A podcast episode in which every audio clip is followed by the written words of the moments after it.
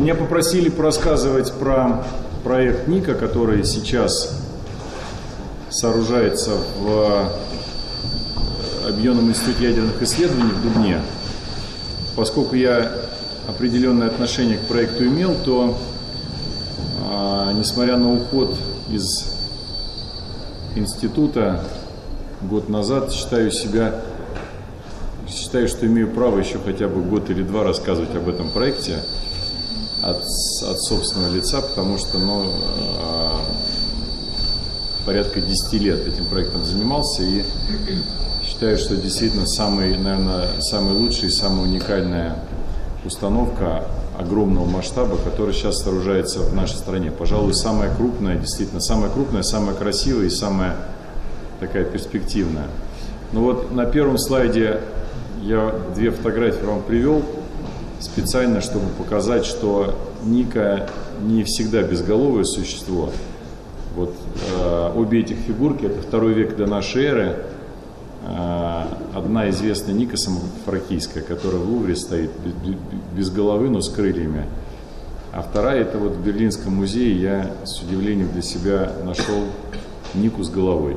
Вполне симпатичную такую даму, гораздо даже более легкую и такую парящую, чем ее подруга или соратница из Парижа. А, наверное, несколько слов расскажу о том, что вам уже здесь рассказ... уже рассказывали наверняка, и вы знаете из школьных курсов и из э, курсов физики, которые вам читают в университетах, если кто учится уже.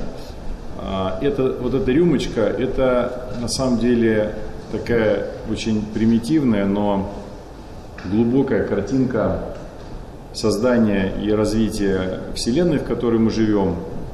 Вот в какой, в какой-то момент я буду специально опускать детали и говорить так очень поверхностно, потому что многие вещи, о которых даже я буду уверенным языком говорить, они до сих пор на уровне гипотез существуют вот, э, в нашем мире.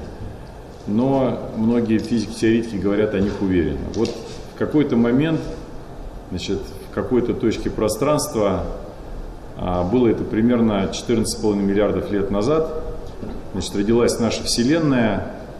А, не знаю, есть тут, а есть этот самый указочка? А? Вот, вот в какой-то в этот момент родилась эта так называемая а, планковская эра. Сейчас мы об этом чуть позже поговорим, буквально на следующем слайде. Но вот возникла наша Вселенная а, из, из, из точки просто, так сказать, произошло какое-то нарушение и возникла Вселенная. Это была точка очень маленького размера и с колоссальной плотностью вещества. И дальше, после инфляционного расширения, вот инфляционное расширение это очень быстрое э, расширение в пространстве вот этого количества вещества, а, значит, образовались элементарные частицы. Элементарные частицы, ну, мы сейчас предполагаем, что это а, кварки и лептоны, то есть это легкие, легкие частицы, по современным представлениям ни из чего не состоящие, ну и плюс переносчики взаимодействия. Вы, наверное, помните и знаете из курса школы, что есть четыре типа взаимодействия. Есть переносчики этого взаимодействия, значит, электромагнитное, слабое, сильное гравитационное. Ну и вот эти частицы начали, все это, все это время, вот это, э, эта материя, с позволения сказать, она пребывала при действительно в экстремальных условиях, при огромных температурах, огромных температурах и огромной плотности. Ну и вот примерно через 10 минус 35 секунды, то есть какие-то доли, доли мгновения, вот образовались элементарные частицы, и дальше эти элементарные частицы начали буквально в течение там вот э, миллиардных долей секунд э, кварки об, объединились в двойки в тройки, образовали протоны, нейтроны и другие элементарные частицы. Начали друг с другом взаимодействовать, образовали протоны, нейтроны, образовали ядра. Вот здесь вот появились э, первые ядра, и затем значит, на оболочке к ним сели электроны, э, гамма-кванты или фотоны, которые образовались от э, взаимодействия электронов и ядра, вот они примерно 300 тысяч, то есть вот, ну, за, буквально за, за несколько минут после момента большого взрыва, значит, вот образовались э, уже легкие ядра, водород, гелий. И вот примерно вот с этого момента, это 300 тысяч лет после Большого взрыва, примерно вот, вот с этого момента мы более-менее уже понимаем, что происходит, не понимаем почему, но видим, а, поскольку а, вот свидетели или участники вот этого красного такого этапа, двух этих этапов, они до сих пор во Вселенной присутствуют, и мы их регистрируем э, телескопами наземными, космическими телескопами, ну вот в виде фонореликтового излучения и других высокоэнергетичных частиц, которые летят из Вселенной в нашу сторону, в сторону нашей галактики, в сторону Земли, в сторону Солнечной системы. И вот частицы, которые являлись свидетелями или участниками вот этого взаимодействия, образования легких ядер, тяжелых ядер затем, мы уже более-менее понимаем, более-менее, еще раз подчеркиваю, понимаем, как, как вот здесь происходили процессы. Это на самом деле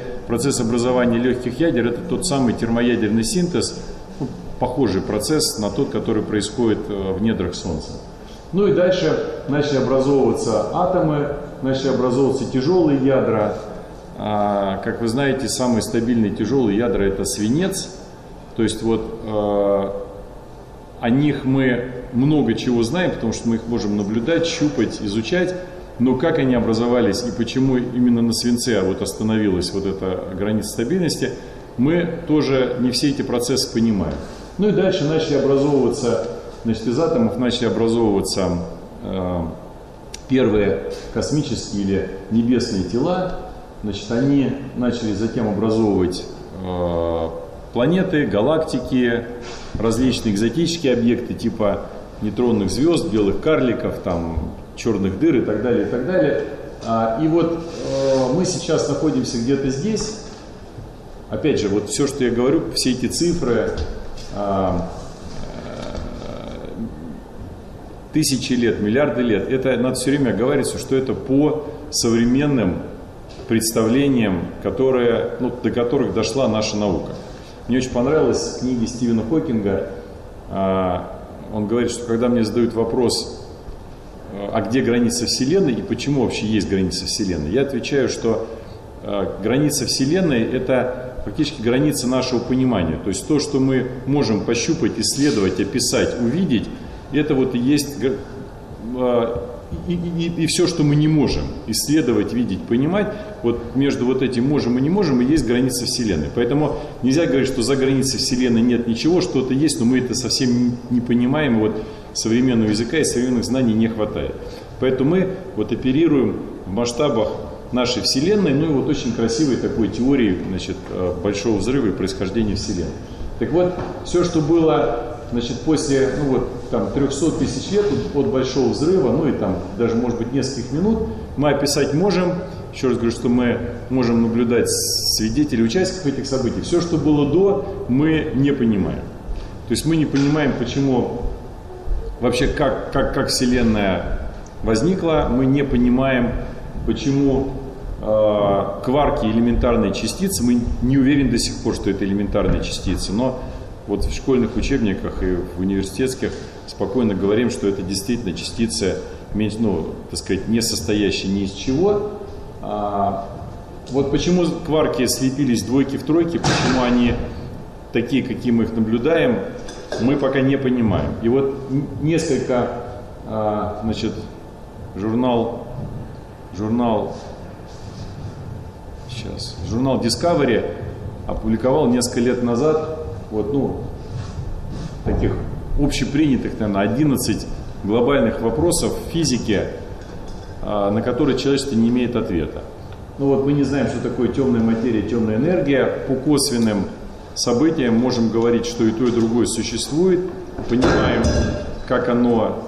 Ну, мы, мы видим, как эти две субстанции влияют на материю, которую можно наблюдать, но мы не понимаем, что это такое. То есть мы не понимаем, из чего это состоит, что, что является переносчиком взаимодействия вот в этих двух сущностях, и как и вообще через что и как оно взаимодействует с той материей, которую мы можем щупать и исследовать.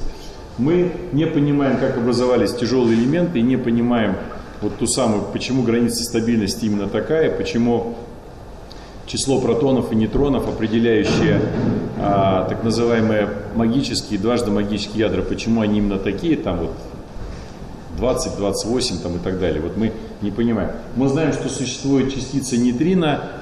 Нейтрино несет очень много информации из самых дальних уголков Вселенной, и в том числе из вот э, этих недр Большого Взрыва, но мы очень мало про, про нейтрино знаем, про, про их характеристики мы не понимаем, откуда появились частицы со сверхой там, или ультравысокими энергиями. Вот они есть, они, то есть это энергии там миллиарды, миллиардов, миллиардов э, электрон-вольт, но откуда они взялись, мы не понимаем, потому что мы, мы не видим источников таких частиц во Вселенной. А, мы не понимаем, почему э, вот кварки объединились именно в двойки и в тройки и получили, значит, протоны, нейтроны и мезоны, то есть, ну, ядерное вещество. А, мы догадываемся, что это был фазовый переход какой-то определенный, вот из каши кварков и глионов в кашу а, протонов и нейтронов, но при каких условиях и почему это произошло, мы не понимаем. А, раз мы видим, вот наблюдаем эти частицы с ультравысокими энергиями, значит, есть наверняка состояние материи, которые вот, ну, действительно такие частицы рождают, но мы их не наблюдаем и не видим.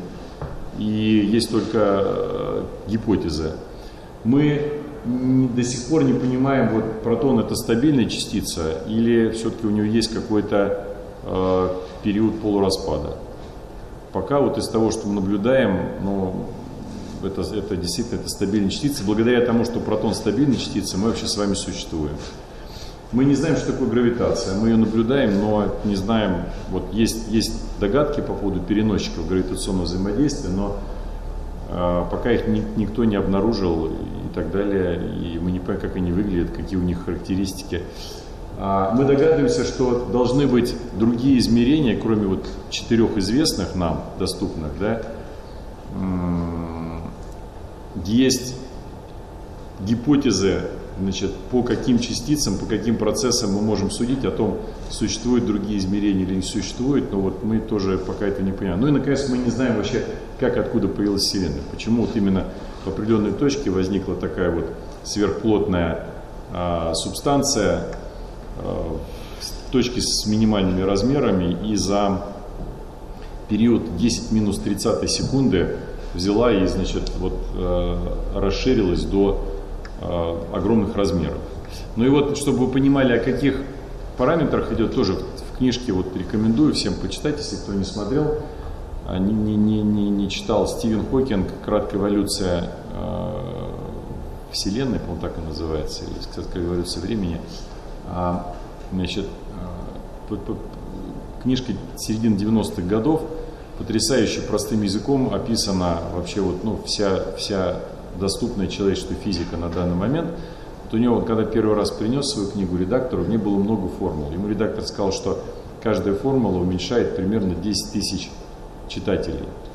Вот, он унес книгу обратно и оставил одну всю формулу E равно mc квадрат. Вот. И эта книжка действительно, она ну, безумно популярна. Вот я все-таки вас, это у меня тоже один всего будет слайд с формулами, просто чтобы вы понимали, о каких временах идет речь. Вот а, планковское время, то есть это вот время, за которую из ничего возникла вот эта точка с колоссальной плотностью и начала расширяться и возникать наша Вселенная. Это 10 минус 44 секунды, это вот мгновение времени. Значит, характерный размер вот этой точки, этой области 10 минус 33 сантиметра. То есть вот наша Вселенная когда-то, 14,5 миллиардов лет назад, была вот такого размера. Значит, и плотность вещества в этой, вот в этой точке 10-24 грамм на сантиметр кубический. То есть вот, ну это вот, э, это, это объемная плотность, вот 10-60. То есть вот точка с так, такой плотностью, с таким размером, вот за такое время э, взяла и преобразовалась э, вещество, антивещество, в общем, в материю, антиматерию, из которых состоит наша Вселенная. Ну и вот дальше, значит, я уже говорил, что, ну, наверняка, да, вот я говорил, что мы мало чего знаем по поводу элементарных частиц, то есть тех частиц, из которых состоит наша материя, вот по современному пониманию, вот мы знаем, что, что такое атом, атом это ядро, значит, вот э, ядро состоит из протонов и нейтронов, вокруг него на оболочках, значит, равновероятно находятся э, электроны, электроны взаимодействуют каким-то образом с ядром, Ядро это протоны, нейтроны. Протоны, нейтроны состоят из э, кварков и глюонов. Глюоны это, это такие, такой клей, который кварки держат друг, друг, друг, ну, друг с другом. Вот протон и нейтрон, каждый из них состоит из трех кварков. Значит, кварков три поколения, то есть всего шесть, ну не шесть, а двенадцать. Есть кварки, антикварки, ну, ну, ну, ну неважно, три, три поколения кварков. Почему их именно три, мы не понимаем. Почему э, кварки именно вот в тройке объединились, а, а, а, а не в пятерке? И вот э, объединились в тройке, образовали протон, нейтрон. И протон самая стабильная материя из известных нам сейчас. Ну и дальше вот из протонов и нейтронов по каким-то законам вот образовались ядра. Ну и вообще очень, очень долго можно рассказывать про э, вот это, про эту самую ядерную материю, еще она стоит, но я вот просто вам обозначу ряд вопросов, на которые нет ответа, и не буду углубляться в детали. Значит, вот их три, три поколения, три цвета.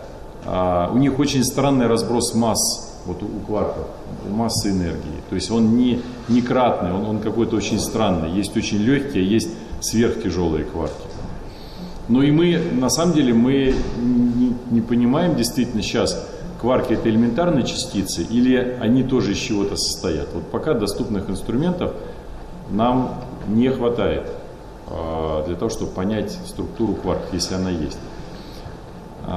Ну и вот тоже вот такую интересную картинку, это Петр Леонидович Капица, наш Нобелевский лауреат, он говорил, что дело не в размере. Атомное ядро еще мельче, а страсть вокруг него еще больше. Вот а, теперь можно такую провести интересную аналогию между кварками, ну, вернее, между ядерной материей и водой – вот всем вам хорошо известная вода, она это одно из агрегатных состояний вещества. Вода может быть в жидком состоянии, в твердом состоянии, в газообразном. Да? Вот интересно, ну вот эта фазовая диаграмма, я не, не, не случайно здесь пока, да, ну и есть такое понятие, как фазовая диаграмма, то есть это линии, которые а, разделяют, то есть границы фазовых состояний. И фазовая диаграмма обычно это давление и температура. Вот из этой диаграммы видно, например, что при определенных температурах, низких, минус 100 градусов по Цельсию примерно, и очень низких давлениях вода может быть в виде пара. То есть вот мы привыкли, что вода при низких температурах это лед. А на самом деле при определенных вот этих соотношениях давления и температуры вода может быть паром даже там при минус 100 градусов. То же самое, например, как ни странно, лед может быть при очень высоких температурах, несколько сотни градусов, но если мы при этом очень высокое давление создадим, лед, ну, вода может быть в твердом состоянии. Это вот, кстати, к вопросу о Марсе. То есть вот там, там другие, другие условия температуры и давления, поэтому там находят вот э, остатки твердообразной воды, вот остатки льда. Да? Вот. Ну и точно так же жидкость, она может быть при вот мы привыкли, что вода при 100 градусах вскипает при одной атмосфере, а на самом деле, если мы будем добавлять давление, то вода очень долго не будет еще вскипать и не будет переходить в пар. А, есть так называемые э, критические точки, э, когда при определенных соотношениях давления и температура вещество может быть одновременно в трех состояниях, в твердом, жидком и газообразном.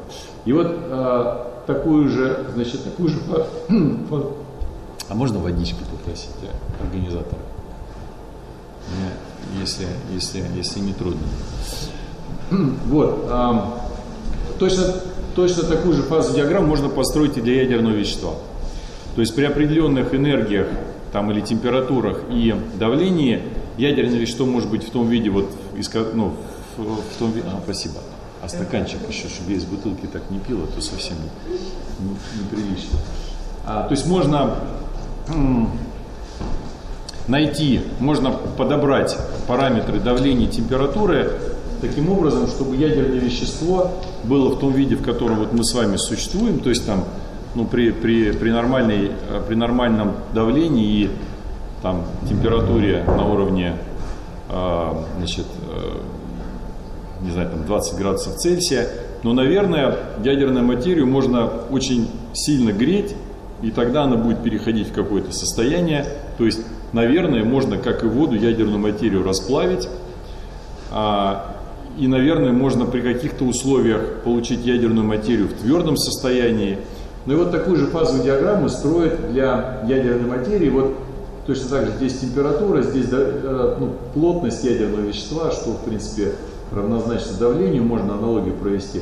Вот мы понимаем сейчас абсолютно точно, что при, в определенном диапазоне температур и давлений ядерное вещество, вот оно в виде протонов и нейтронов существует. И мы с вами вот существуем такие, какие есть.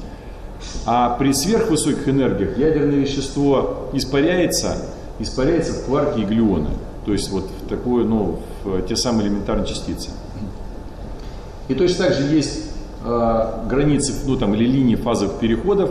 Возможно, существуют такие же критические точки, значит, когда ядерная материя одновременно может вот быть там в определенном, ну, в, в, одновременно там в двух или в трех состояниях.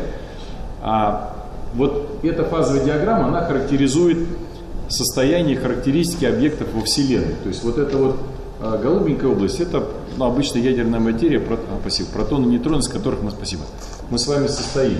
А вот мы понимаем, что при сверхплотных а, состояниях ядерной материи мы можем получить ну, аналог нейтронной звезды. Нейтронная звезда это объект размером примерно там 10-15 километров в диаметре, это тоже это, это, это то, что мы точно знаем, ну, знаем из наблюдений.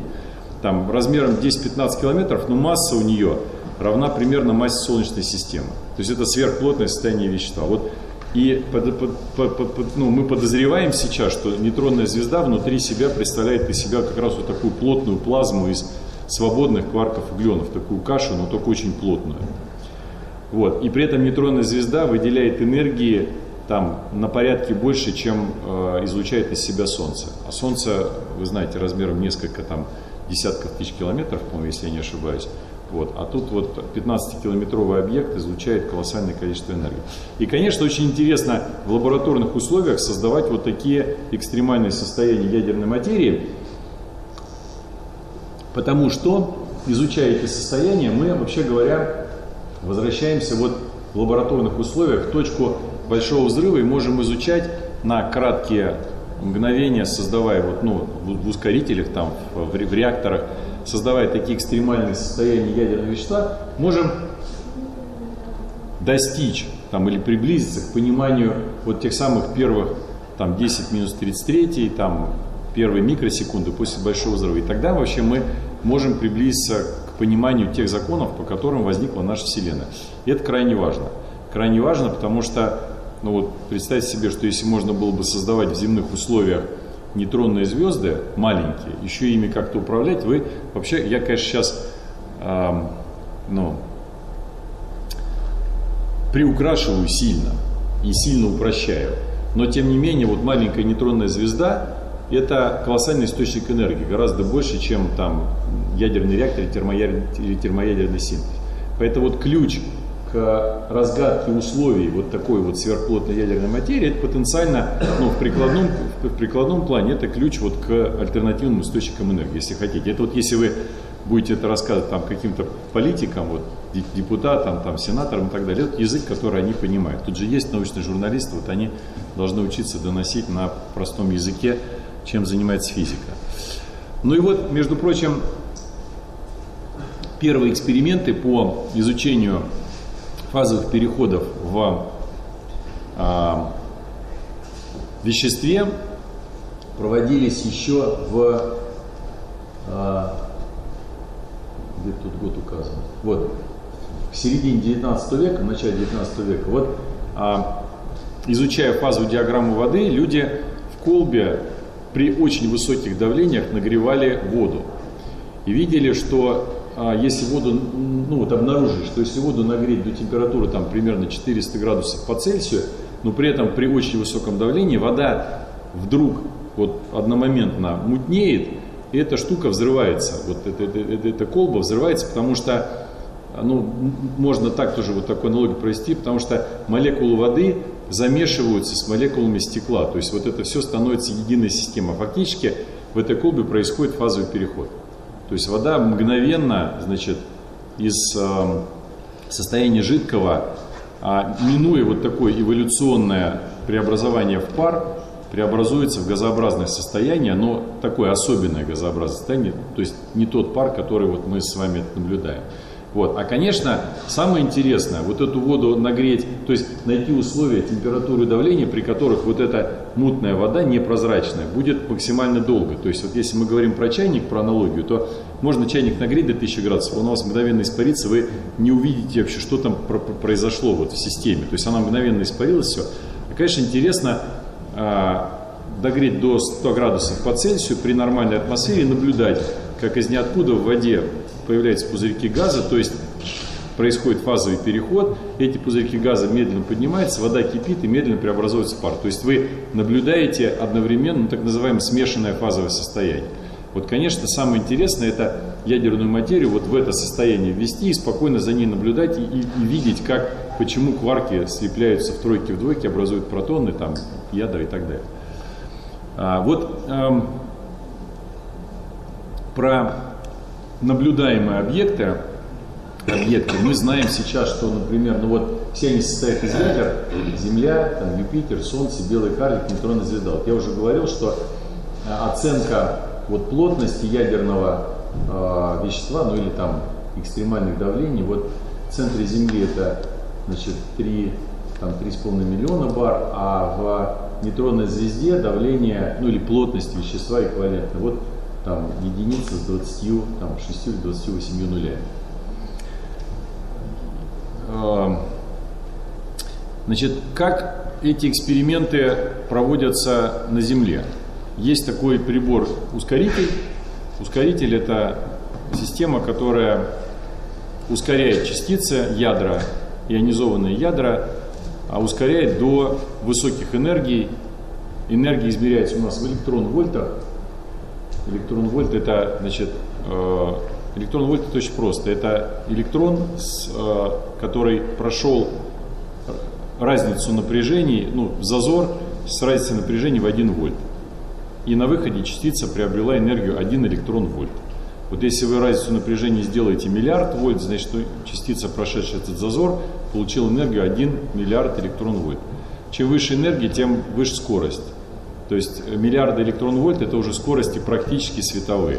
То есть вы разгоняете частицы до там, около световых скоростей, шарашите ими по мишени и смотрите, что происходит. Вот аналогия там, с обычной жизнью вы можете взять, если вы хотите узнать строение вещества, у вас есть, например, камень, вы можете его уронить, он расколется на три части, вот вы увидите, что внутри. Если вы хотите понять, из чего камень состоит, вы берете здоровую кувалду, вам нужно уже большую энергию приложить. То есть не просто его уронить, а еще по нему как следует долбануть. То есть вы вложите ну вот, большую энергию. Он у вас рассыпется на маленькие части, вы увидите, из чего там состоит, значит, это крупинки. Если вы хотите еще там узнать глубже, значит, вы берете какой-нибудь специальный молот там и еще э, прикладываете больше энергию и видите уже там мельчайшие пылинки. Точно так же, чтобы узнать внутреннее строение вещества, вам нужно приложить энергию, то есть фактически ускоритель такой микроскоп в э, масштабы э, там атомарные или даже ядерные. Ну и вот ускорители бывают двух видов. Есть ускоритель, в котором ускоряется частицы, выводится на мишень, значит, ударяется в мишень, там что-то происходит, какие-то процессы, от, э, значит, внесенная энергия в, вот, в, в вещество мишени раскалывает там или э, значит, заставляет распадаться вещество мишени, и по частицам, которые вылетают оттуда, вы можете судить о том, что было в системе внутри. А, а есть коллайдеры. Коллайдеры это ускорители, у которых... Да, и вот минус ускорителей с фиксированной мишенью в том, что у вас энергия, вылетающая, энергия налетающей частицы на мишень, она расходуется не только на раскалывание материи, да, но и на перенос энергии э, в веществе. То есть у вас энергия вот этой частицы, она распределяется э, ну, на, так сказать, на лишние процессы с точки зрения экспериментатора. А если вы возьмете два пучка и направите друг на друга, два пучка частиц, они у вас столкнутся в одной точке, у вас будет чистый эксперимент. Вот э, ускорители на схеме столкновения называется коллайдер, от английского collide – сталкивать. Вот первые коллайдеры были предложены в Советском Союзе, и мы должны этим гордиться нашей страной. Вот люди, вот Будкер, Скринский, это люди, которые впервые предложили схему ускорителей на встречных пучках, и первый такой ускоритель а, электрон, а, электронный, электрон-позитронный ускоритель сделали в Новосибирске, он заработал. И, в общем, с тех пор коллайдер считается самым эффективным таким прибором, на котором можно изучать э, физику элементарных частиц. Вот, э, ну, коллайдер это и одновременно очень дорогое удовольствие, это огромный, э, огромный комплекс. Вот коллайдер в ЦЕРНе, э, Большой адронный коллайдер, это вот такой, такой туннель длиной, ну, периметром 28 километров. Вот здесь показана взлетно-посадочная полоса аэропорта Женева. Вот коллайдер в ЦЕРНе это вот такое огромное сооружение, которое эксплуатирует несколько тысяч человек, и стоимость его там десят, ну, несколько миллиардов евро. А, есть еще один коллайдер в Брукевине, а, тоже крупная установка, 4-километрового периметра, где как раз изучают взаимодействие ядерной материи. И вот а, два новых ускорителя строятся. Один Ника, который вы, наверное, видели, там или часть из вас ездила сюда, смотрела – и огромный ускорительный комплекс Германии, который тоже, ну это не коллайдер, это ускоритель с фиксированной мишенью. Вот все эти четыре машины фактически направлены сейчас на а, изучение строения ядерной материи.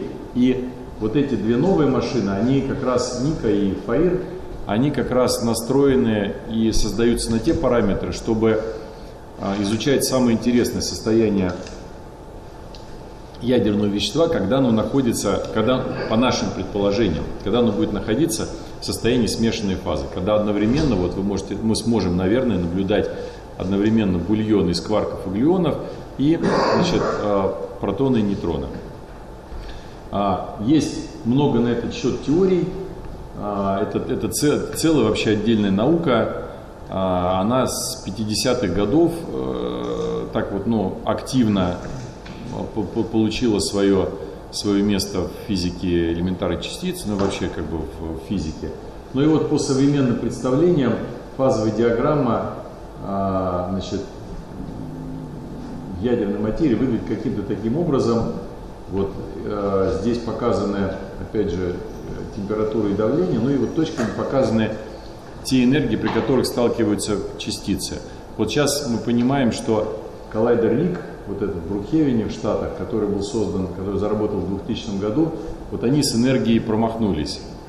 А, ну, потому что не было на тот момент еще, наверное, разумно проработанной теории. Они сделали столкновение частиц такой энергией, что они, как бы вот эти два сгустка, они, а, сталкиваясь, слишком быстро пролетают друг сквозь друга, и у них нет вот тех самых там долей секунд для того, чтобы они на мгновение хотя бы заварили какую-то кашу такого взаимодействия. То есть они пролетают, не успевая друг с другом провзаимодействоваться, провзаимодействовать.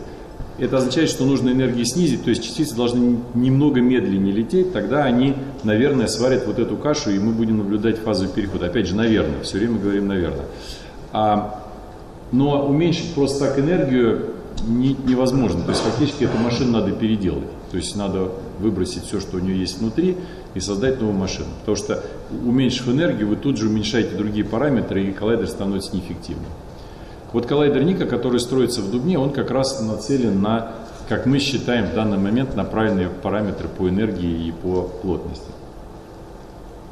Этот коллайдер создается не с нуля, еще с, 40, с 50-х годов значит, э, в Дубне эта физика развивается. Сначала академик Векслер – Э, экспериментальной работы под, под, под его началом, знаменитый синхрофазотрон, затем академик Балдин, который предложил создать сверхпроводящий коллайдер э, тяжелых ионов, то есть тяжелых частиц. Эта машина сейчас работает. Ну и дальше вот на базе синхропозотрона, нуклеотрона и на базе вообще всей физики и опыта, который там за 50-60 лет не был наработан с международным участием, вот создает сейчас новый проект Ника.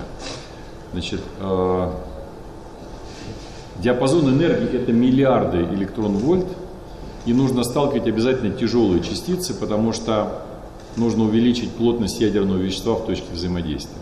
Ну вот нуклеотрон в туннеле выглядит так. Это такая труба диаметром, по-моему, 600 миллиметров, и внутри нее сверхпроводящие магниты, внутри которых вакуумная камера, и в вакуумной камере вот так по кругу летает пучок.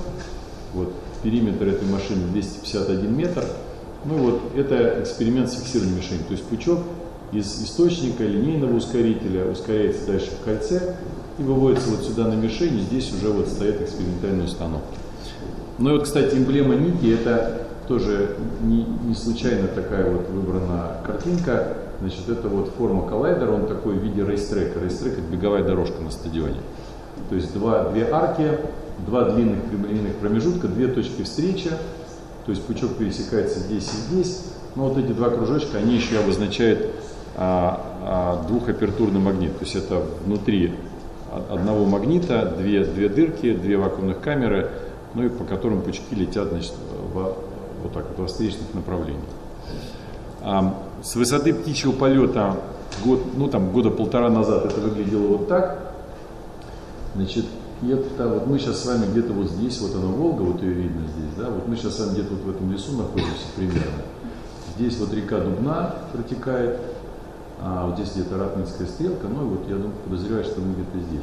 Это вот площадка ЛВ, вот здесь это здание синхрофазотрона, здесь же нуклотрон, находится. Это вот огромное здание с системой питания, источники питания, огромные интеллектуальные системы. А это вот корпус, где э, стоят мишени и проводятся эксперименты. Вот это огромное здание, это пультовая вот всего этого комплекса. Ну и вот в течение нескольких лет значит, должна построена такая вот быть комплекс зданий огромных, э, коллайдер периметром 500 метров, то есть как раз примерно стадион. Стадион 400 метров, здесь вот периметр 500 метров две, два вот этих огромных здания, там примерно 14-этажной высоты, это точки, это здание, где находятся детекторы.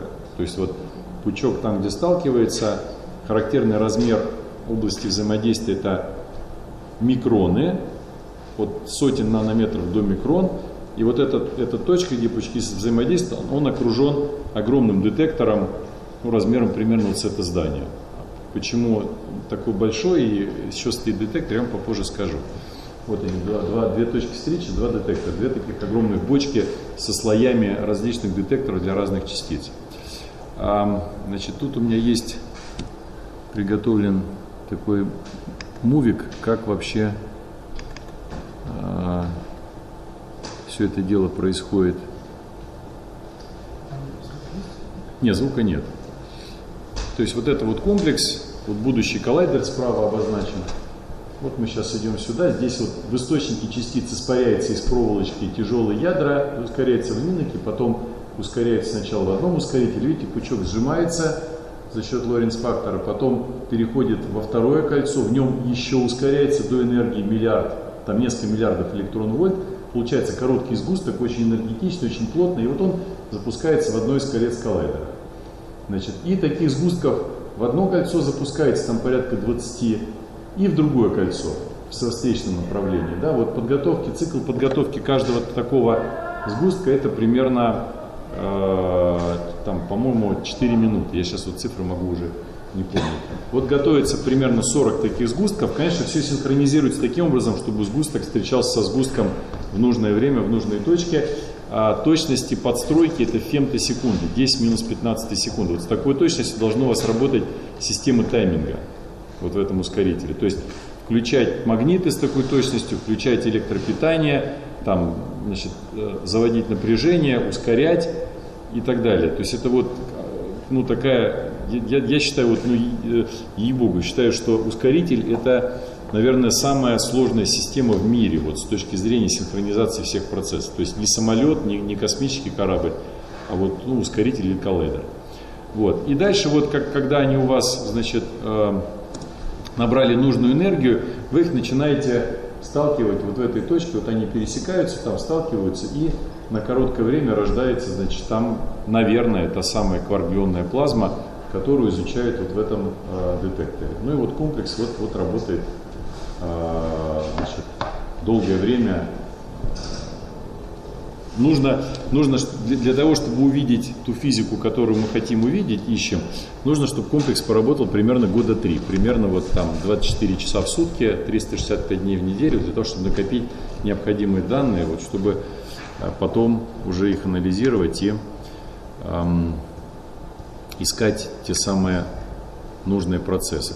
Ну вот так выглядит э, источник частиц тяжелых ядер. Это э, на, на простом языке это просто такая вольфрамовая проволочка, позолоченная. Мы будем сталкивать ядра золота. Вот если ее нагреть до 1000 градусов, золото начинает испаряться, вольфрам он тугоплавкий, золото начинает испаряться с этой проволочки. Возникает облачко такое из золотых атомов, его подхватывают магнитным полем, значит, отводят вот, вот, вот, вот в эту трубу, вот отсюда, и дальше его там копят специальным образом в электростатическом, в электромагнитном, в электростатическом поле, копят и Э, накапливают облачко, в котором примерно миллиард атомов золота. И дальше из, из этого источника он поступает в линейный ускоритель, где тоже частицы ускоряются, приобретает энергию из, из линейного ускорителя. Так, что у нас тут? Из линейного ускорителя. А вот линейный ускоритель выглядит примерно вот так. Это тоже такой набор труб, фактически, внутри которого, ну вот как телевизор работает, знаете, есть пушка электронная, это такая таблетка там из специального сплава, которая нагревается там до 1000 с чем-то градусов. Ну, не, не современный телевизор, а те вот еще с кинескопами. Нагревается там до 1000 градусов, электрончики вылетают в разные стороны, вот так вот в 4π. Их магнитами ну, фокусируют, чтобы они летели в одном направлении. И они пролетают просто через, э, мимо двух таких пластинок, между которыми, значит, по-моему, 25 киловольт вот было в телевизоре напряжение. И эти электроны приобретают энергию 25 килоэлектронвольт. Дальше вы можете уже управлять там вот, ну и рисовать вот эти строчки. Линейный ускоритель это вот последовательность вот таких вот а, там несколько тысяч таких зазоров, в котором частично, частица последовательно набирает энергию, ускоряется. И значит, точно так же она ускоряется в кольцевом ускорителе. Это вот знаменитый синхропозотрон. Вот он раньше выглядел вот так. И вообще любой ускоритель так выглядит кольцевой. Значит, это ермо магнита, вот, собственно, обмотки магнита, вот она вакуумная камера. В синхропозотроне вакуумная камера была размером таким, что мог человек туда пролезть. Она была метр на 40 сантиметров. Или, или, даже, или даже на 60. Была специальная тележка, в которой человек мог туда въезжать и там что-то вот чистить, полировать, там контакты какие-то менять. Современный ускоритель имеет э, сечение камеры, ну, наверное, вот, вот как вот как, как торец вот этой коробочки. Значит, э, для того, чтобы создавать сверхвысокий вакуум, вам нужно объем уменьшить, как, как, как, как можно ну, максимально уменьшить. И вот внутри, то есть вот в 50-е годы были вот такие вакуумные камеры, вот, вот, вот такого, наверное, поперечника сечения. А сейчас вот вакуумные камеры примерно вот как торец этой коробочки, внутри летают в разы большее число частиц, чем летало вот в этом синхрозатроне. Мы его, значит, э, вычистили, выбросили все изнутри, вот такое там внутри пространство, и внутри разместили новый ускоритель, который он сейчас, сейчас собирается. Это вот точно такой же магнит, значит, это сверхпроводящий же магнит. Здесь внутри, значит, э, вакуумная камера размером таким вот 55 на 110 миллиметров, внутри которой будет летать пучок. Ну и вот при, при, приезжав там вечный президент, проверял, значит, как мы э, все это дело вот тут собираем. А вот уже части, готовые части этого будущего ускорителя, мы его называем Green Machine, то есть такая green с точки зрения, он абсолютно энергоэффективный со всех точек зрения. То есть это ускоритель, который потребляет а, минимальное количество энергии, он э, э сверхпроводящего типа, магниты маленький, и мы предполагаем на нем проводить исследования ну, в, области, э, в области, ну, э, проводить прикладные исследования в области, в том числе экологии, там, радиоэкологии и так далее. Вот внутри этого огромного синхропозотрона мы начали собирать вот уже буквально в этом году, до конца года он должен быть, по идее, кольцо должно быть замкнуто, начали собирать ускоритель уже современный, который выглядит вот так. А, а это вот это магниты одного из новых колец. Значит, вот видите, это прямоугольное, тут прямоугольное сечение, это магнит поворотный, то есть это просто два, ну, две, два полюса магнита, как вы знаете, заряженная частица, она в зависимости от своего, от знака заряда, она либо вправо, либо влево будет поворачивать. То есть любой кольцевой ускоритель это просто набор из магнитов, который правильным образом выстроена полярность и частица по кругу летает. А вот этот ускоритель, он четырехполюсный.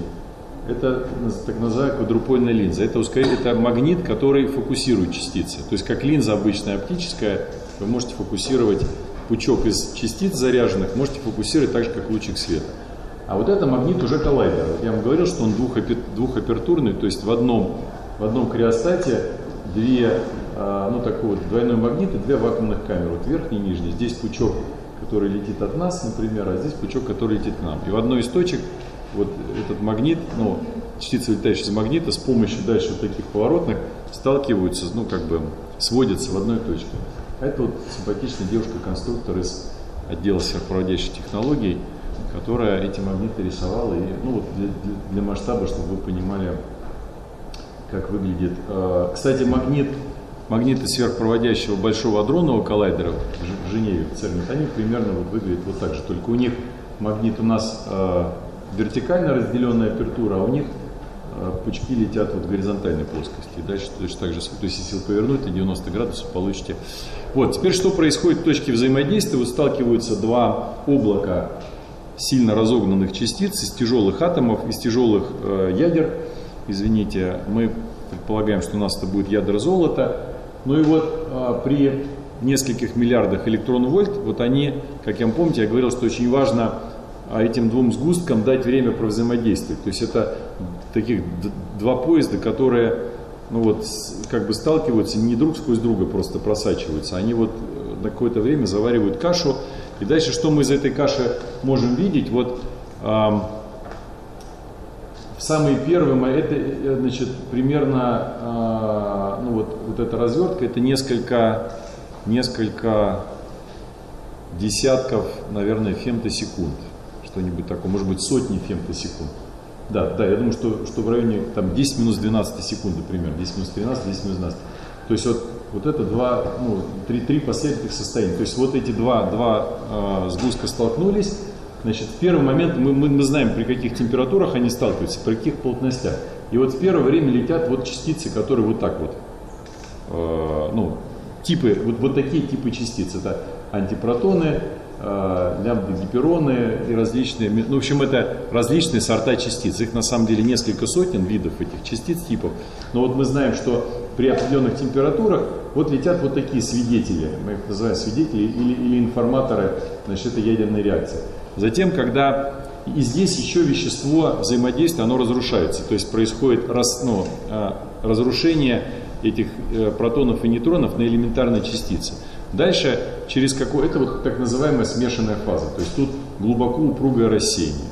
Дальше вот в этот момент а, завершаются не упругие рассеяния, то есть частицы перестают разрушаться, и кварки, вот свободные, которые здесь образовались, начинают искать себе партнеров, значит, слепляться в двойки, в тройки, образовывать а, там протоны, нейтроны, и по ходу дела, когда образуются протоны, нейтроны, излишняя энергия, которая, ну, не вся энергия вот этих двух кварков идет в а, будущий протон. Остается еще, еще значит, а, там доля энергии, за счет которой рождает, будут рождаться вот такие частицы. Значит, там э, тоже различного рода мезоны, гипероны там, и так далее. А здесь тоже мы вот это, это состояние вещества тоже определенным образом называем. Ну и дальше, значит, уже когда все партнеры друг друга нашли, слепились, уже образовались протоны, нейтроны, но еще остались вот эти маленькие вот э, маленькие зеленые шарики, это свободные кварки, которые еще пока не нашли себе партнеров, значит, но тем не менее вот они уже как бы разлетаются, и мы тоже по характеру, мы можем судить о характере того, что происходит вот здесь, по энергии и по направлению вылетающих частиц, тут, тут уже там пи-мезоны, к-мезоны и так далее вылетает. По их энергии и по, по, по направлению, как они летят, мы можем судить о том, что происходило значит, вот в недрах этой реакции. Значит, Понятно, что мы, еще раз, вот это важно, а, детектор, который стоит вокруг точки взаимодействия, он не может, то есть вы не можете туда заглянуть и увидеть, как эта смешанная фаза образовывается. Ее самой не может.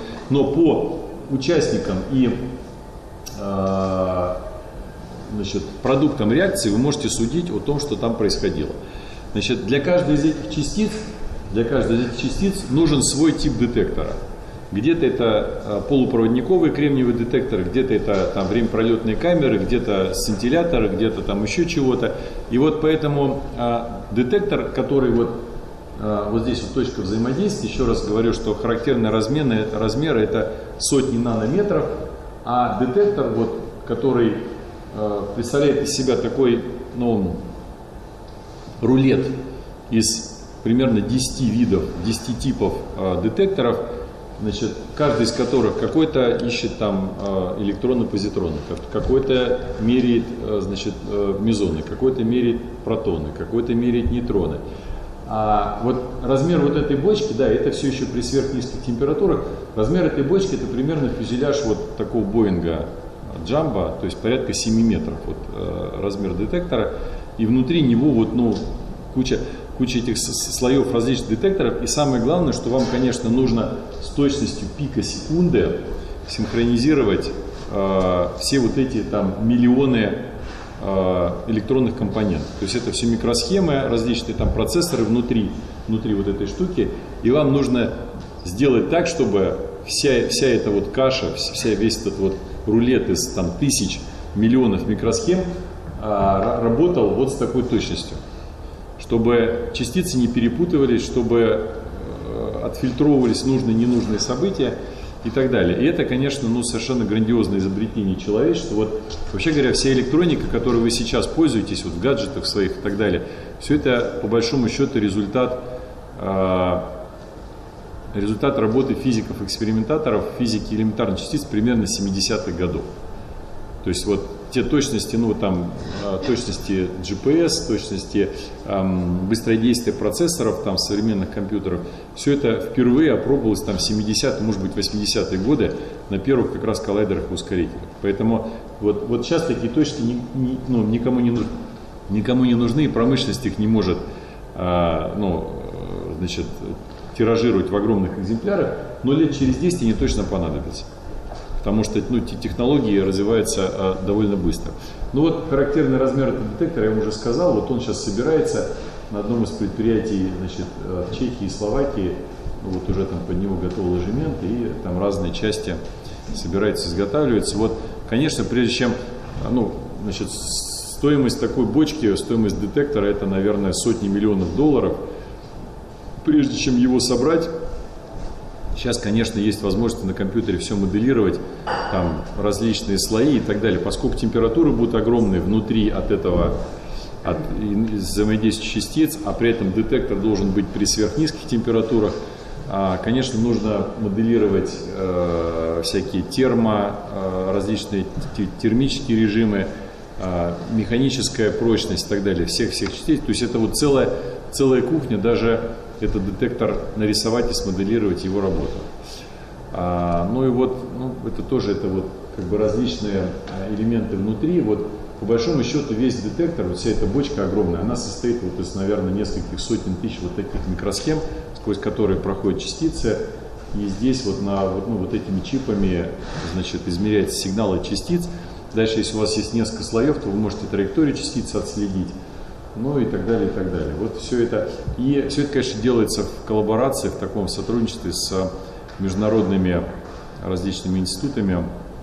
А, в рамках НИКИ порядка, наверное, 30 стран сейчас участвуют, ну, порядка 6 там, или 5, 5 или 6 сотен институтов со всего мира, потому что, очевидно, УИЯ всеми технологиями не обладает.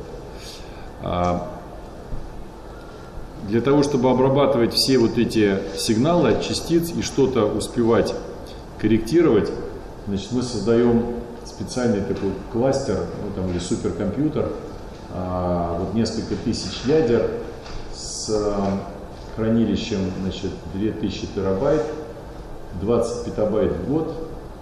А, ну, в общем, это, это сравнимо, наверное, там, ну, не знаю, с одной десятой, может быть, мощности, мощности всех, всех компьютеров там в нашей стране, что-нибудь такое. То есть это огромный, огромная такая сверхмощная, сверхбыстрая компьютерная ферма для того, чтобы вот эти сигналы от частиц детектора обрабатывать и на них реагировать. Ну вот, значит, э, строит комплекс Ника огромный международный концерн. Э, компания называется Штрабок. Это совместная российско-австрийская, словацкая компания, которая имеет опыт создания таких объектов, э, подобных объектов, например, в Гамбурге и в Женеве. Ну и вот э, у нас онлайн-камера стоит вот на вот этих всех зданиях. Вот, вот, например, одна вот фотография с одной из них. То есть вы можете в онлайн-режиме наблюдать процесс стройки, там как вот бетон заливает, туннели роют и так далее, и так далее. Значит, вот а, зимой этого года с квадрокоптера вот картинка выглядела так, а сейчас, ну вот, видите, э, вот это буквально там примерно, куда примерно месяц назад с самолета, вот как картинка, значит, Дубны, так, а мы с вами Сейчас это река Дубна. Сейчас сориентироваться. Да, да, это, это река Дубна. Вот, вот эта площадка лаборатории физики высоких энергий, вот это самый То есть мы с вами сейчас где-то вот здесь, наверное, располагаемся. Вот здесь где-то Волга течет. Вот. Э, да, вот, вот так вот течет Волга, здесь вот ратманская стрелка, и мы где-то с вами вот здесь. Ну вот так вот выглядит площадка самолета строительства, а вот буквально там, ну, полуторамесячной давности, вот вы видите, один полутуннель готов, второй полутуннель заливается, и вот э, здесь два здания огромных из бетона льют под детекторы. Там толщина бетонных стен 4 до 4 метров, чтобы защиту от радиации иметь. Ну и буквально там еще 5 минут я потрачу, да, я вам сказал, что мы работаем в коллаборации там с сотнями а, институтов со всего мира, это и Соединенные Штаты, и Европа, и Азия, и Китай, Япония, там кто угодно. А, здесь обязательно должен быть прикладной аспект у ускорителей. Сейчас вот, ну, это цифра 2011 года, я не думаю, что они сильно изменились, может быть, там процентов на 10-15. Вот сколько ускорителей в мире, а, они используются для модификации поверхностей, ионной имплантации. Ну вот а, пакеты, которыми вы сейчас пользуетесь, вот целлофановый пакет, который вы покупаете в магазинах, вот в годы моей молодости, когда мне было там лет 10 в Советском Союзе пакет выдерживал максимум 3 килограмма. То есть это был самый грузоподъемный пакет. То есть не умели делать пластик более прочный. Сейчас пакет там в 10 раз тоньше, держит 50 килограмм. Это результат облучения э, пластика на ускорителях, на электронах. То есть после облучения э, молекулы полимера связываются в длинные цепочки, не в короткие, а в длинные. И пластик становится более, ну, более так сказать, грузоподъемным, что ли. Потом вот вся э, изоляция для кабелей, э, проводов, вот термоусадочная изоляция, тоже результат а, облучения на ускорителе. Ускорители в промышленности используются, например, для очистки газов на химических заводах. Вот на каждой большой трубе на химическом заводе внизу стоит ускоритель, который облучает вот эти выходящие газы от вредных процессов и точно так же связывает молекулы, ну, там, добавляя электрончики там, или еще какие-то ядра вот, в компоненты этой, этой гадости, связывают их в более тяжелые частицы, которые уже улавливаются обычными механическими фильтрами.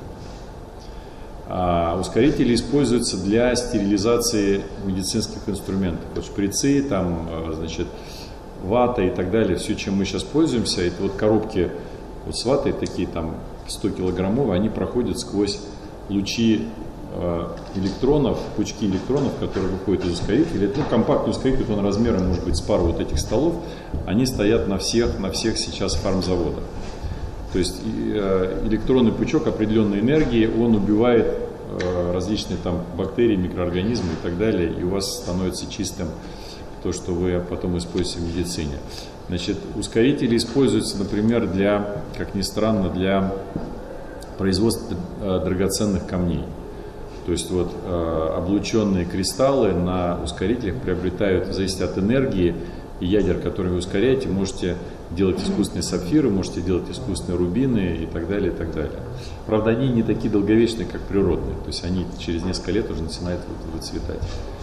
А ускорители используются в, ради, в радиотерапии для наработки изотопов, для различных целей. В лечении онкологии, наверняка знаете, что пучками из ускорителей выжигают внутри тела в сложно доступных местах опухоли любых размеров, там, вплоть до килограммовых. Ну и вот видите, из там, пары десятков тысяч ускорителей для науки, для фундаментальной используется только там порядка 100-110. Все остальные это как раз ускорители для... То есть ну, человечество реальную пользу от этих инструментов, от этих машин имеет. Вот э, десятки миллионов пациентов получают диагностику лечение с использованием ускорителей ежегодно, десятки миллионов человек. Общая стоимость продукции, которая так или иначе обрабатывается, проверяется, производится с помощью ускорителя, примерно 1 триллион долларов в год, вот рынок. И доля Нобелевских премий по физике, напрямую связанных с ускорителями, это примерно 30%. То есть это действительно прибор, без которого ни науку большую не сделаешь, ни э, высокотехнологичную экономику не, не построишь. Ну и есть такая тоже красивая диаграмма, вот э, промышленная, то есть это вот число, ну, тираж продукции, а это вот типы, ну, э, номенклатуры изделий. Вот самые большие промышленные производства это вот пищевка, железные дороги, там компьютеры, как ни странно, а вот вещи, которые нужны для ускорителей, для космических челноков, спутников, они сравнимы вот с произведением искусства, потому что, конечно, все эти изделия опережают время, вот, как я уже сказал, лет на 15 на 20. А что в рамках НИКИ с точки зрения инноваций создается? Зоны прикладных исследований, там центры коллективных пользователей, пользования, центры коллективного пользования, образовательные различные программы, а, в компьютерной а, используется ну, для развития IT-технологий.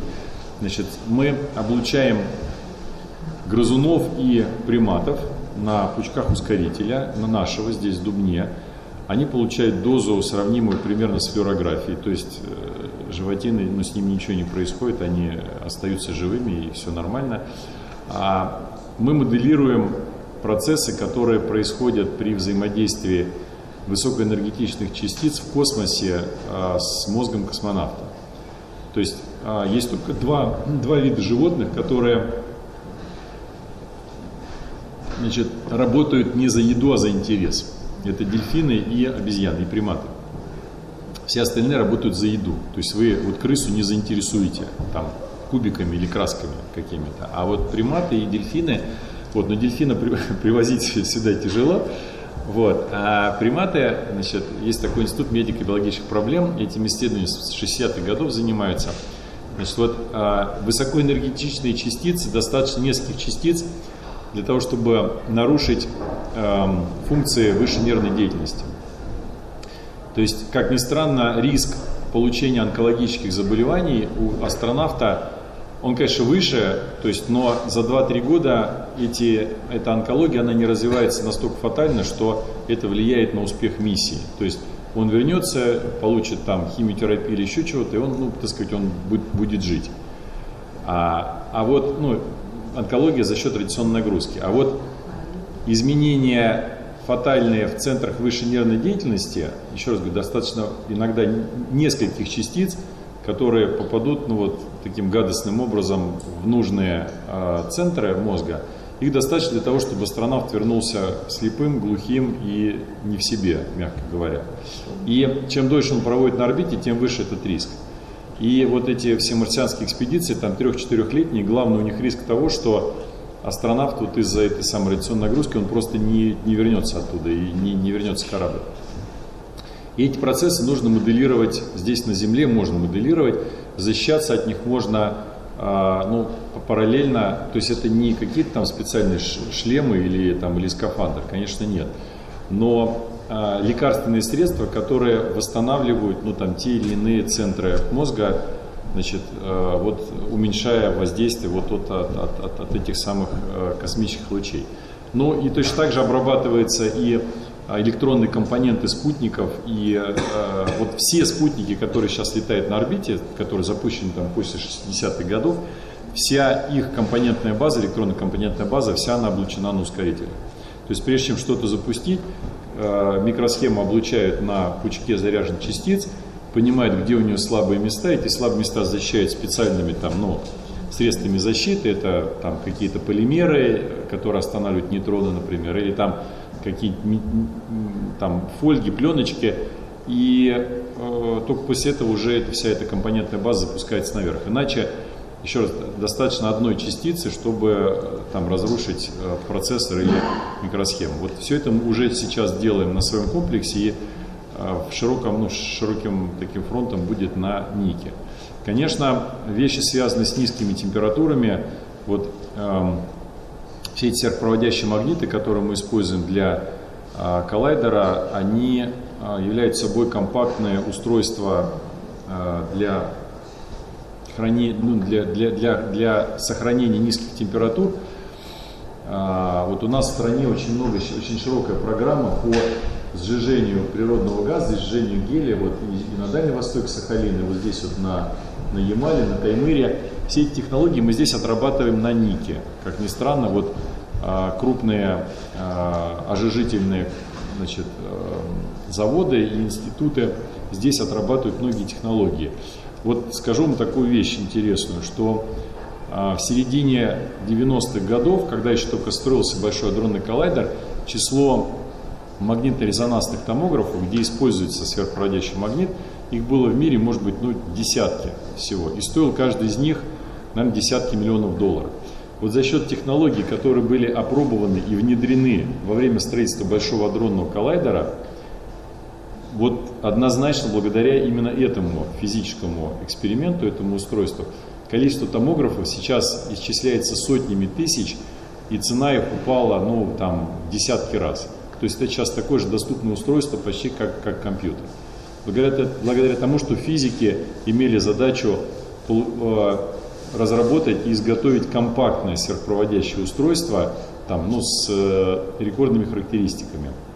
Получили новые типы сверхпроводника, научились э, конструировать и разрабатывать устройства очень компактные по сжижению гелия, все это передали в промышленность, промышленность начала в индустриальных масштабах все это множить. А, ну вот э, сейчас мы делаем большой акцент на высокотемпературные сверхпроводники на нике. То есть у нас есть э, ВТСП, по-моему, ну, там, пленки, я не помню сейчас э, сплав, но, в общем, эти ВТСП устройства позволяют примерно в 30 раз уменьшить энергозатраты на э, эксплуатацию. Конечно, все это, я уверен, там лет через 5 э, вы уже увидите, вот, ну, так сказать, в обычной жизни все эти устройства. Э, они тоже, опять же, нужны для медицины. Одно дело томограф там размером с этот шкаф, а другое дело, вот, например, с, со стол. Все это вот, ну, за счет а, минимизации размеров. А, ну, пожалуй, вот я завершу вот чем. Там несколько слайдов я опущу, просто уже по времени, чтобы вас не перегрузить. Значит, а, ну, размеры бедствия вот каждого такого ускорителя это миллиарды долларов. Но я вот вам пытался показать на последних слайдах, что рынок за счет Э, внедрения, рынок, который получается за счет внедрения вот таких устройств, он ну, в десятки, а то и в сотни раз больше. То есть это действительно выгодные вложения, но государство должно обладать определенной смелостью для того, чтобы ну, эти вложения делать. Вот когда выдающийся физик, значит, Роберт Вильсон защищал выделение денег на постройку лаборатории имени Ферми, это в свое время в 70-е годы был 80-е, самый крупный ускоритель в мире, и на нем открыли, кстати, вот э, шестой последний кварк, топ-кварк. Значит, вот он состязал, ну, стоимость ускорителя это примерно две подводных лодки атомных. Вот. Ну, атомная лодка стоит примерно там 5 миллиардов долларов, а авианосец стоит примерно 12. То есть вот один ускоритель это один авианосец, либо две подводных лодки. Вот ну, такой примерно масштаб. И понятно, что в битве за бюджет э, Министерство обороны всегда, ну поскольку говорит, мы, мы защищаем государство, поэтому давайте деньги нам, мы построим там две подводных лодки или один авианосец. И когда на комиссии Конгресса ему задали вопрос, а какое отношение, вот, в отличие от авианосцев, ваш этот ускоритель имеет для обороноспособности страны, он сказал, а, он имеет отношение только к уважению, с которым мы относимся друг к другу, друг другу, к достоинству человека, к нашей любви к культуре. Он имеет отношение к тому, хорошие ли мы художники и скульпторы, великие ли мы поэты. Я имею в виду, что все, что мы действительно чтим в нашей стране, к чему испытываем патриотические чувства, он не имеет ничего общего с непосредственной защитой страны, но за исключением того, чтобы сделать страну достойной защиты. То есть, если мы будем просто все деньги тратить на авианосцы и субмарины, то у нас в стране не создастся ни одного объекта, который надо будет защищать. А вот ускоритель там, или картинная галерея, или там, ну, еще какие-то национальные достояния, это как раз то, что, то, что нужно а, строить для того, чтобы было что защищать. Еще одну интересную вам штуку покажу. Ну, на мой взгляд, интересную тоже. Вот когда защищали, а, выбивали деньги на большой проект э, тоже в Соединенных Штатах, провели аналогию с экспедицией Колумба. Значит, он ну так если чиновничьим языком говорить, Колумб там в 1480 году примерно вышел на испанское правительство с предложением исследовать земли Индии. Написал проект, значит, на одобрение проекта, на вот прохождение этого проекта до короля ушло примерно 8 лет. Значит, проект был передан королю Португалии, Жуану Совершенному, который, значит, сказал, что эта штука важная, но давайте отдадим географическому совету, пусть умные люди судят вообще, но нужно ли дать деньги на эту экспедицию? Значит, географический совет сказал, слишком дорого, неточности в оценке расстояния измерений, к западу от Португалии исключительно бесполезная каменистая земля, то есть там ничего нет, нужно идти на восток, через Индию, Китай, и, значит, вот это, это ближе, это выгоднее, это правильнее. Ну и их не поддерживали иностранные партнеры, этот проект, поскольку Англия, Франция тоже, они знали об этом проекте, но они, они соперничали с, с Португалией, и они хотели тоже плавать вот на восток, в сторону Индии и Китая. А дальше этот проект дали мудрецам из Саламанки, это был такой совет старейшин, которые вообще сказали, что океан слишком огромен, его не пересечь, ну и, в общем, все это надо забросить и, и не нужно в это вкладываться. Это бесполезная трата денег. Надо идти по проторенному традиционному пути, и это будет правильно. Между прочим, они были правы. Потому что Действительно, расчет расстояния был ошибочен. Значит, а, то есть в целом концепция была верна, но в деталях этот проект абсолютно не выдержал никакой критики. Значит, Колумб, ну вот в тех, а, значит, в тех знаниях, Колумб, ну вообще считалось, вот, длина, длина обхвата планеты Земля 25 тысяч километров. То есть Колумб говорил, что он в два раза быстрее, ну, то есть, то есть совсем были другие представления о Земле. Значит, Значит, тем не менее, экспедицию одобрили. Вот правительство экспедицию одобрило. Значит, при этом очень важно было еще и столбить э, то, что ты открываешь и то, что ты делаешь. Потому что, ну, наверняка в пер, первыми в Северной Америке были викинги, но записей никаких не оставили, поэтому история приписывает данное открытие Колумба. Колумба считает первооткрывателем, хотя он точно не был первым.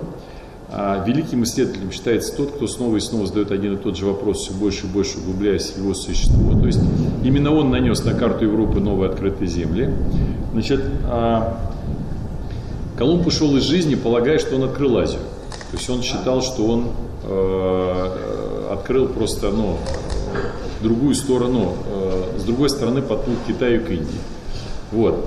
А стал жертвой собственного менталитета, не пожелал изменить свое мнение. А годом позже вот Америка Веспуччи провел два месяца в походе вдоль Бразилии, понял, что это совсем не Китай и не Индия, и сегодня на картах начертано именно его имя.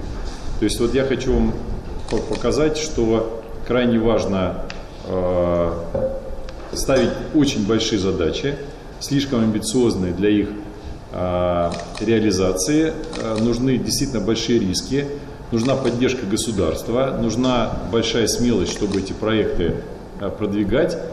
Ну и крайне важно фиксировать вообще в науке то, что ты делаешь. Потому что потом, ну, в общем, другие люди напишут свои имена. То есть Колумб мог и не знать, где он реально находился, но в чем он был уверен? В том, что он сделал действительно открытие.